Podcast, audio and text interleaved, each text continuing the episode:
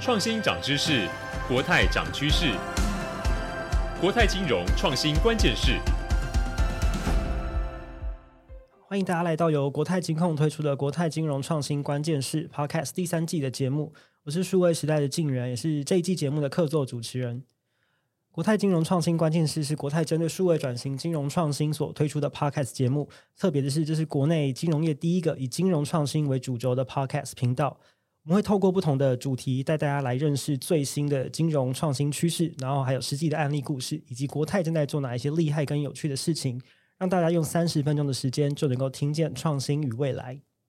在第三季的节目里面呢，我们会带大家先聊一下技术，然后最后呢，第二集会带大家来听一下实际的场景跟案例故事。所以呢，会有两个部分。那之前呢，在前面的集数我们已经有讨论过区块链、保险科技、对话式商务，还有员工体验设计等等不同的议题。那在上一集呢，我们也跟大家聊到了什么是 GIS 地理资讯系统。那这个东西可以在商业或者是金融的场景里面带来哪一些不同的创新跟商业的应用，还有各种不同的未来的可能性哦。所以大家其实前面听过第一集，会对 GIS 的技术已经有一个基础的认识。所以今天这一集呢，就要来带大家更多的了解落地的应用跟场景，以及实际上面能为业务带来哪一些实际的效益，可以从中挖掘出更多新商机跟可能性。那先来介绍一下今天跟我们一起聊天的来宾。呃，首先是国泰金控数据科技发展部的 Phil 跟 Annie。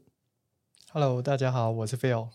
Hello，我是 Annie。好，还有国泰世华数据生态营运部的佩婷。Hello，大家好，我是佩婷。好，再来是逢甲大学都市计划与空间资讯系的副教授徐一翔。大家好，我是徐一翔。好，再来是台湾大学地理环境资源学系的翁在宏教授。大家好，我是台大地理系温在宏。好，首先我觉得这个也是一般听众非常好奇的，就是到底国泰怎么样将这个 GIS 技术导入到内部的场景做创新运用？就是到底你们团队在做什么样的事情？可不可以请 Phil 跟我们多分享一点？可以，就听了上集的朋友，就有人问我说，国泰到底端什么牛肉出来？那我们落地的卡塞 GIS 就在今天介绍给大家知道喽。好，集团内呢，其实有业务应用场景的单位会委外去开发这个 GIS 的平台。那除了平台使用呢，其实最重要的是要有更多懂 GIS 技术的人员协助，才会有不同的价值图层，还有更多的分析空间资料，还有技术可以使用。那呃，英印集团的这个做法呢，其实他们对应的厂商都会不太一样。那开发维运成本其实都会很高，那平台在迭代啊，运一些运作也都会受限。而监控数据部呢，就会以集团技术共享为基础，我们去用 GIS 技术建立共享型的地理资讯分析系统，还有共享图层，让各公司都可以在这个平台上面进行空间分析，还有图资的呈现。然后，为了降低这个技术门槛，驱动业务的发展，目前我们有活化了六十九项的资料源，包含户籍人口数、平均消费金额、各地标，还有工厂家数等。那加值也为了符合各个应用场景应用，我们有做五大的加值指标，例如商业繁荣度、生活机能度、工商活络度、人流密集度，还有交通便利度。那至于平台主要的服务特色呢，我们有三大服务特色，第一个的话是导入共享的图层。第二个的话是模组化的平台，第三个是集团共享的 GIS 服务。那在第一个导入共享图层，呃，我们有去盘点了集团的应用情境，整理出可以协助掌握市场脉动的商业指标，那让使用者都可以身临其境的探索。第二个是模组化的平台，那在这个模组化的平台，我们就进行模组的组装，那满足各个客制化的需求，来减少开发跟维运的成本。第三个的话是集团共享的 GIS 服务，在这个平台，我们可以借接到不同的呃集团的呃不一样的平台，可以发挥集团的重效。那也可以根据建置的空间分析模组，还有资料自动化的部分，发挥 GIS 的应用价值。啊，总而言之，卡 C GIS 已经导入银行使用，那打造了分行选址还有前客的经营和 ATM 的布点两大场景，来解决商业的呃问题。那在二零二二年的时候，我们有跟产险核保平台 SmartBiz 做合作了，辅导核保人员以视觉化的方式来去评估灾害风险还有防灾的能力等。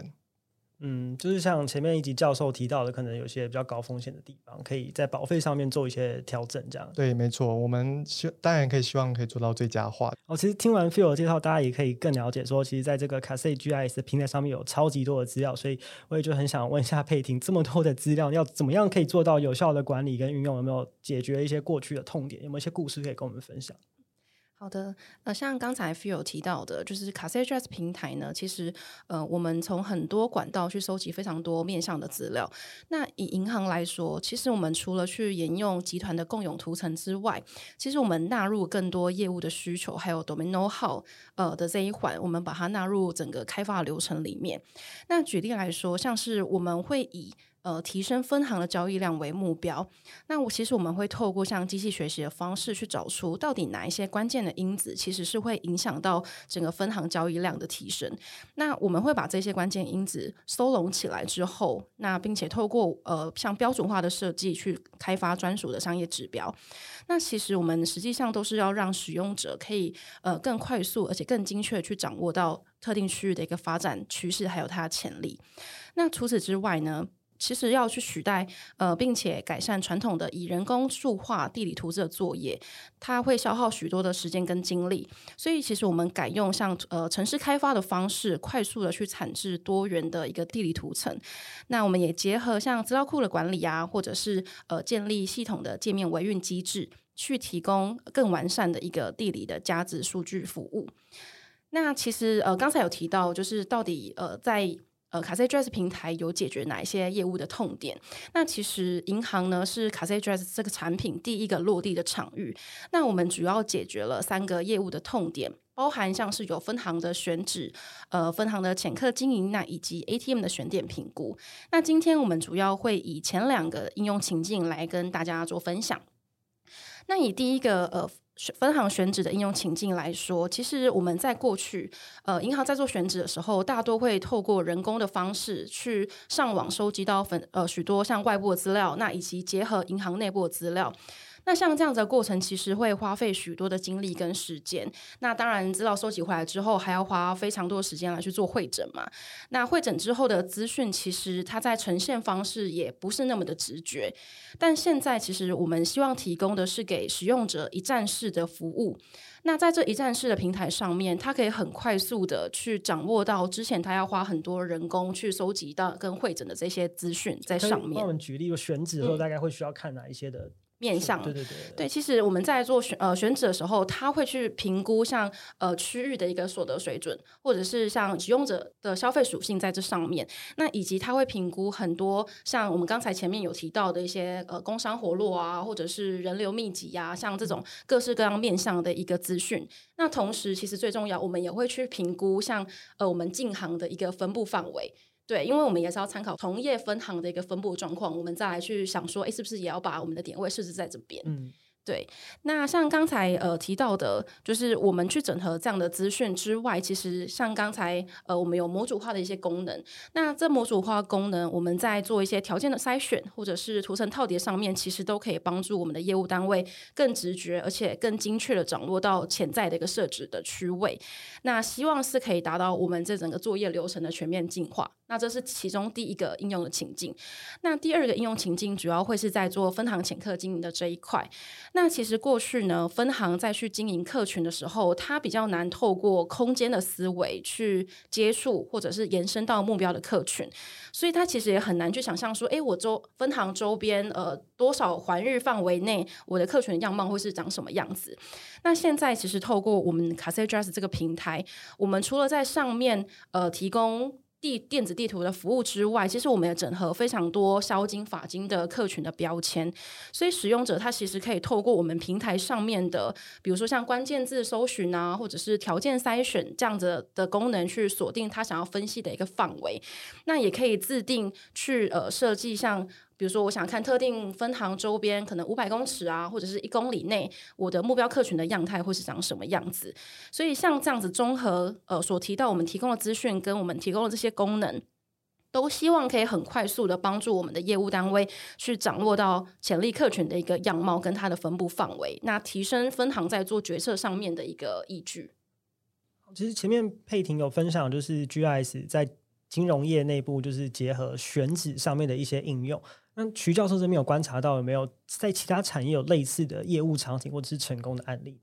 是，那其实选址的话呢，真的在很多的产业上面呢，它其实都有这样的需求。或者说，呃，也许举个大家可能大概也是在生活上也蛮常听到的，比如说讲到营建或是土地开发，像他们如果说真的要找呃一个比较适合的基地，在未来呢，可能比如说开发是要做住宅区，那或者说开发是要做商业区，那其实也一样，它必须要先套叠很多的不同的图资。那当然，大家第一个想到说，呃，如果是安全方面的话，那这样当然我们第一个就是要避免一些像是灾害比较会发生的，比如说它可能就是要把像是断层线啊，那还有那个山崩土石流，那还有淹水潜势这样套叠进来。那这样，那个呃，一些自然环境的部分套叠进来之后，当然在就是前面其实各位有提到的，哪边是可能感觉上它的人是多的，那哪边它的交通是繁荣的，那所以等等的这些图资套叠起来的话，那其实我们就可以便于说去做一些像是这些土地开发的一些选址。前面也听到说，其实 GIS 它也蛮多是呃有一种类似像是结合一些开放资料。那些开放资料里面呢，也有一些呢，其实都是来自于我们很多的使用者提供的一些资讯。像那个，假设我们真的，比如说用手机开始定位之后，提供一些地址或是呃我们的位置的讯息，这样子的话呢，其实就可以让我们知道说，诶，到底哪边它可能人是分布多跟少。那再来，其实或许大家有没有想过，有一个很有趣的应用是说，其实像一个应用是，我们可能会看到哪些地方它比较容易是会发生野生动物会被车撞的。这个有个词叫做路杀，这样子。像石虎吗？对，石虎。对，那可能大家都有听过说，哎，其实我们能不能去定位出哪些地方它是石虎被呃，那个路杀的热点，那所以其实这个反倒呃，在一些保育上面来讲话呢，那它其实也可以提供一些，就是我我们知道哪边我们要针对一些比较重点区域，比如说加强的保育。那所以其实同样的也是，像比如说我们也会看到，可能大概有一些政府单位呢，它也是用像是呃，就请比如说巡山员，那或者说甚至呢一些游客，他其实可以提供说在山上哪些地方。他有看到的一些，不管是灾害，或者是说哪边可能有滥垦滥伐的一些通报，那所以这些呢，大家想象到的，如果能够去整合这一些包含原本可能既有的一些官方产制的图资，那甚至有一些我们自己呃这些群众所取动的一些资讯，那其实这样整合起来的话，它都可以去帮我们去找到一些热点，去做我们未来要特别关注位置的一个方向。我其实蛮喜欢温教授在上一集有分享到，就是那个天后的资讯，然后结合穿戴装置对于这个个人健康的影响的这个应用。那不晓得温教授在比如说商业模式的创新上面，你还没有什么其他的观察？其实这里资讯系统连接我们的生活经验跟生活方式，在产业其实有蛮多非常有趣的应用。例如，比如说在房地产上，我们常常都要有租屋或者是买屋购屋的需求。我们到到这个中介，中介问我们需求哦，我的房价，我的可能的预算是什么？我不喜欢住在山旁边，啊，我不喜欢住在大马路旁边，我有些险恶设施哈，可能不要。我会跟跟这个中介呃说了一堆我的需求，然后中介就可以马上修一张地图出来，告诉你说哦，那么你你可能适合符合你条件的哦，这些可能的物件可能分布在哪里？这过程里面其实就是运用了非常多 G S 的运算在里面来挑选合适的这些条件，最后挑选出一个这样的一个一个符合使用者需要的资讯。另外，在我们新冠疫情的过程当中，其实也呃无形的融入在我们的日常生活当中，如同各位常常一定听过的口罩地图。快筛地图等等这些概念，当时大家在全国口罩慌的时候，我们想知道哪些地方要去排队买口罩，想到就是我要有一张地图，告诉我哪一些药局现在没有人排队，好，然后我们可以赶快去抢购。同样的快筛也是一样，好，所以其实这些资讯其实连接地图上之后，其实可以产生出非常多有意义的应用。在这个过程里面，其实各位会发现，其实我们没有看到 GIS 这三个字母。换句话说，GIS 其实在过未来的趋势上，GIS 会慢慢慢慢消失。消失不代表它不重要，而是慢慢 GIS 的概念会融入在各式各样的应用里面，它会变得无所不在。所以未来我们所面对到的各各式各样的应用里面，其实我们可能不会这么经常听到 GIS。但如刚刚我看到呃呃分享的，刚刚不管是口罩地图啦，或者是刚刚的这个防重的的这个例子。各位可以看到，其实它底层其实都是地理资讯系统的运作在后面运作着。好，那所以未来 GIS 的概念会无所不在。好，但是呢，其实我们会越来越少听到 GIS，但不代表说啊这样的一个概念消失不见，而是它会融入在我们日常生活当中，变成是我们必要要要做决策或是要生活的一个非常重要的工具，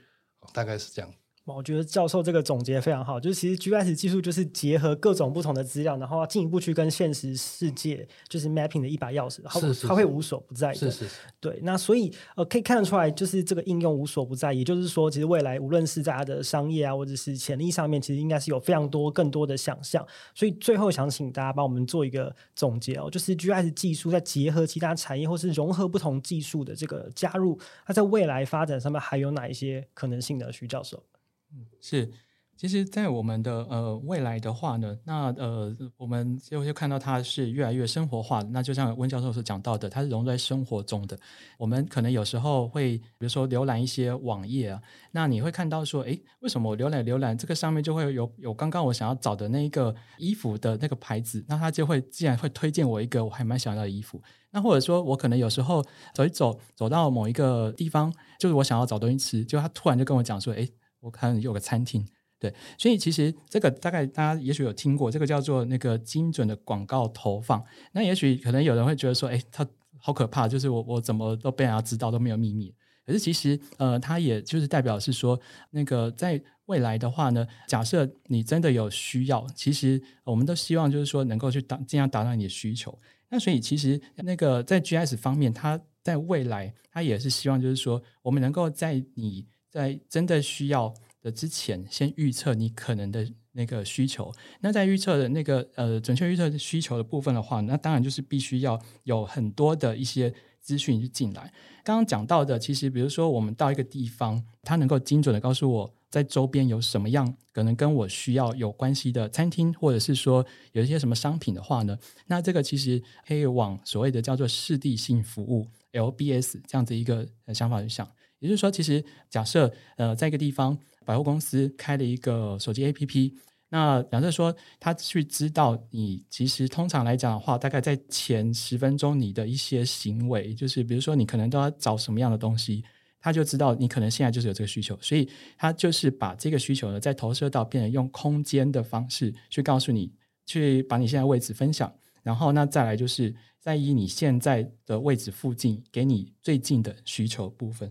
当然，就是说，可能我们大概也会有听到，比如说像台湾灯会，之前其实台湾灯会呢，他们也曾经用一个方式，就是他去收集那个电信公司的一些数据。那电信公司的数据，其实它就是可以告诉我们在及时的时候，到底多少人即将进来，那会不会塞爆这个场地？然后那最后呢，他要去看说整个台湾灯会到底有多少人来参观。那这个其实呃，也都可以透过这个数据去统计的。包含我们学校啊，其实也是有曾经用这样的应用，其实也是用 WiFi 的基地台。其实 WiFi 基地台也可以知道说我们在什么时间，然后甚至我们可以知道一些三 D，就是我们可能在不同的楼层，大概有多少人去聚集，然后那到底哪些地方的空间是在吃饭时间是被塞爆的，哪些地方它其实可能是上课时间被塞爆的。其实我觉得是我们在未来大家会看到 GS 更加生活化方面的可能一个趋势。就这种人流控管跟预警真的是非常的实用。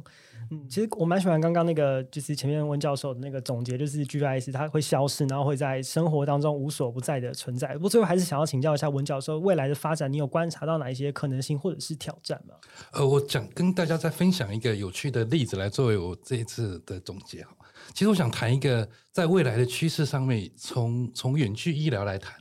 好，我们常常看到我们在健康的问题上面，其实我们非常担心。比如说，呃，常常听到中风或是猝死等等，这种突然呃没有太多的预警，突然就发生的瞬间，好的的这样的一个对于健康造成重大的危害，通常会造成这种健康重大危害，其实跟环境其实在扮演很大的角色。比如说，突然温度的下降，好，突然你你去爬山，突然心跳太快，好，等等这种事情的一发生，很可能这个这个呃医疗紧急医疗来不及及时介入。所以，远距医疗在这个情况底下，如果我们对于人的健康能够有更合适的这个监控，比如说，我们对于某一些健康需要照顾的这些这些群体，我们可以有心跳，可以有各种不同的血压，好，包括很重要的是位置资讯，好，比如说，我们为了要让每一个人都有很好的生活品质。他可能会安排今天我可能要去哪些地方，那去这些地方的时候，我们透过位置的资讯，透过当地的刚刚讲的微环境的感感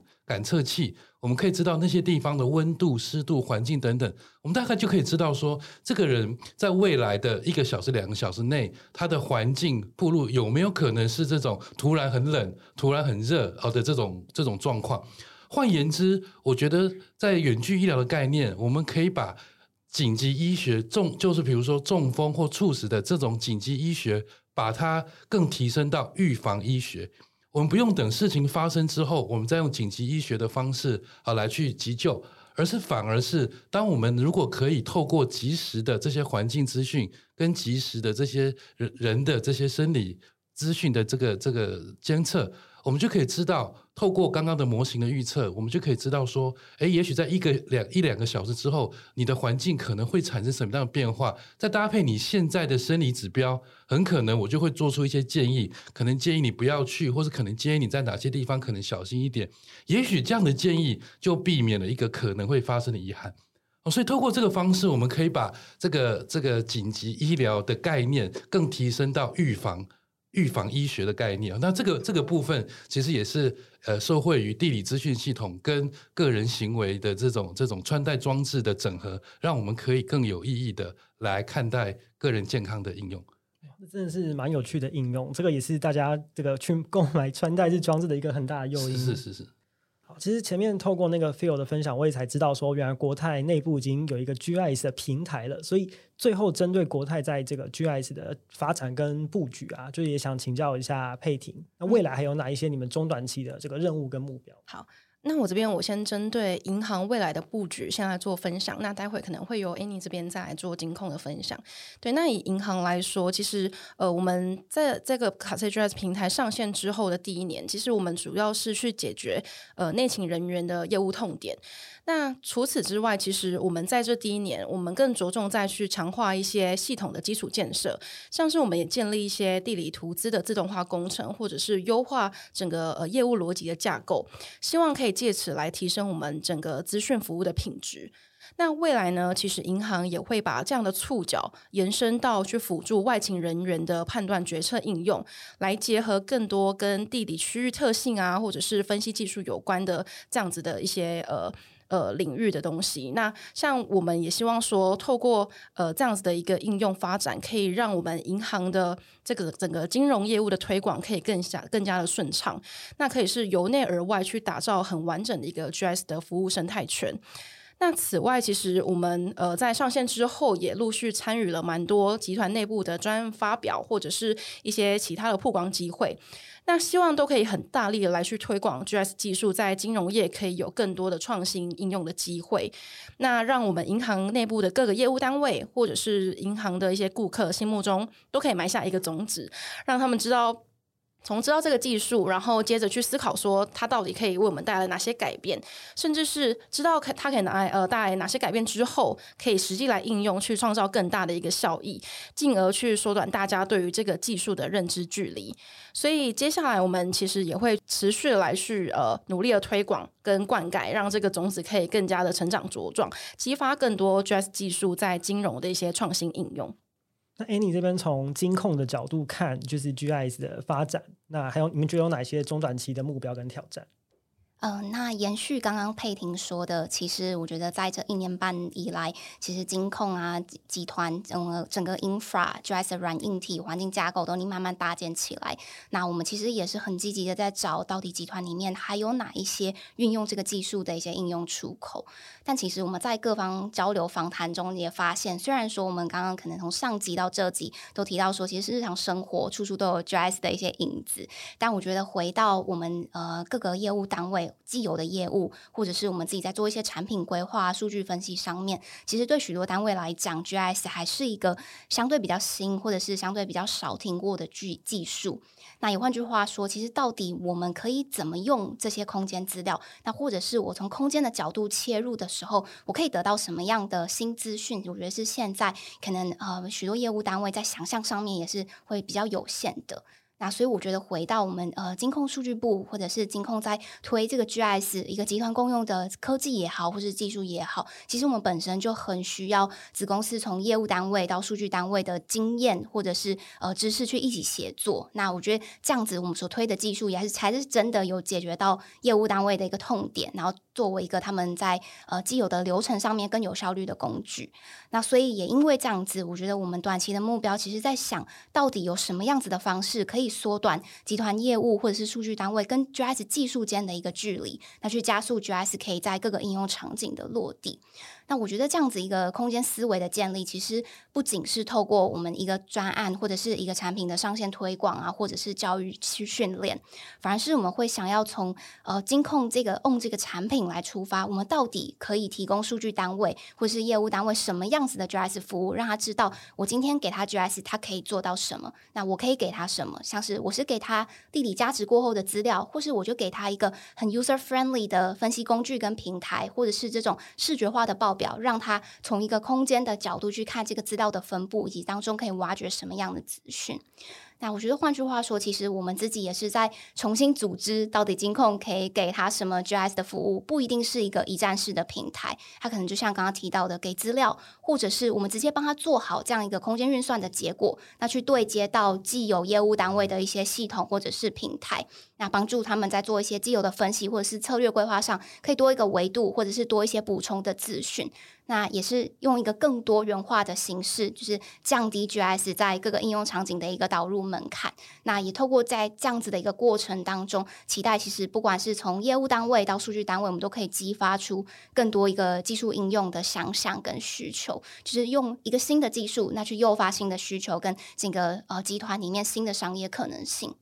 对，那我觉得最后其实呃也很认同我们呃从上集到这集有聊到的。从 GIS 的角度切入的时候，我们面对这种地理、呃空间跟时间维度的资料，可以怎么整合 AI 或者是这种机器学习模型，或者是空间统计模型所驱动下来的应用？然后我觉得透过这样子的呃一个呃分析，其实可以让我们对真实的世界，或是客户的分布啊、客户的行为以及这之间的关联性，可以有一个更深刻或者是更具象的了解。那我觉得最后其实这些了解目的也都是回到我们。呃，回到一个商业应用上面，我们可以更精准、更了解客人想要什么，或者这个地方的客人是什么，去做一些行销规划、商品推荐，甚至是风险管控上，都可以更精准。那也期待是像这样子的一个运用下面，不只是对我们内部的呃帮助之外，对国泰客户其实也是提供一个更创新或者是更贴近客户的一个金融体验跟服务。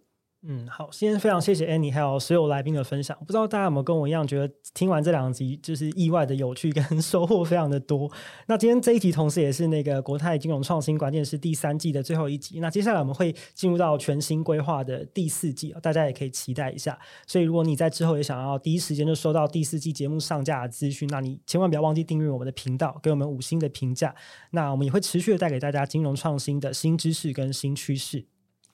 那大家也可以在 Apple Podcast、Google、Spotify、KKBox、First Story 三样各大平台呢收听到国泰金融创新关键势的节目，或者大家也可以在 YouTube 频道搜寻呃国泰的官方频道，这国泰好看，可以同时收听跟收看到节目的完整内容。那也欢迎大家去点击那个下方资讯栏里面的链接，可以看到节目的官方网页，可以看到更多完整的资讯。好，国泰金融创新关键势，我们第四季再见喽，拜拜，拜拜，拜拜。